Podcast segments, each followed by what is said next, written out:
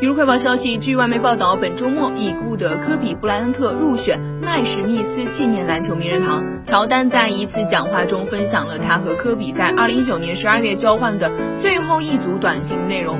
科比发短信给乔丹，感谢他喝了一瓶龙舌兰酒。他说：“我喜欢那条短信，因为这展现出科比的竞争性。”短信里，科比夸赞他的龙舌兰很好，问他家里人是否安好，两人互祝节日快乐。乔丹说：“希望很快就能见到你，科比教练。”科比则回复道：“嘿，教练，我现在就坐在板凳席上。”我们把对方打爆了，四十五比八。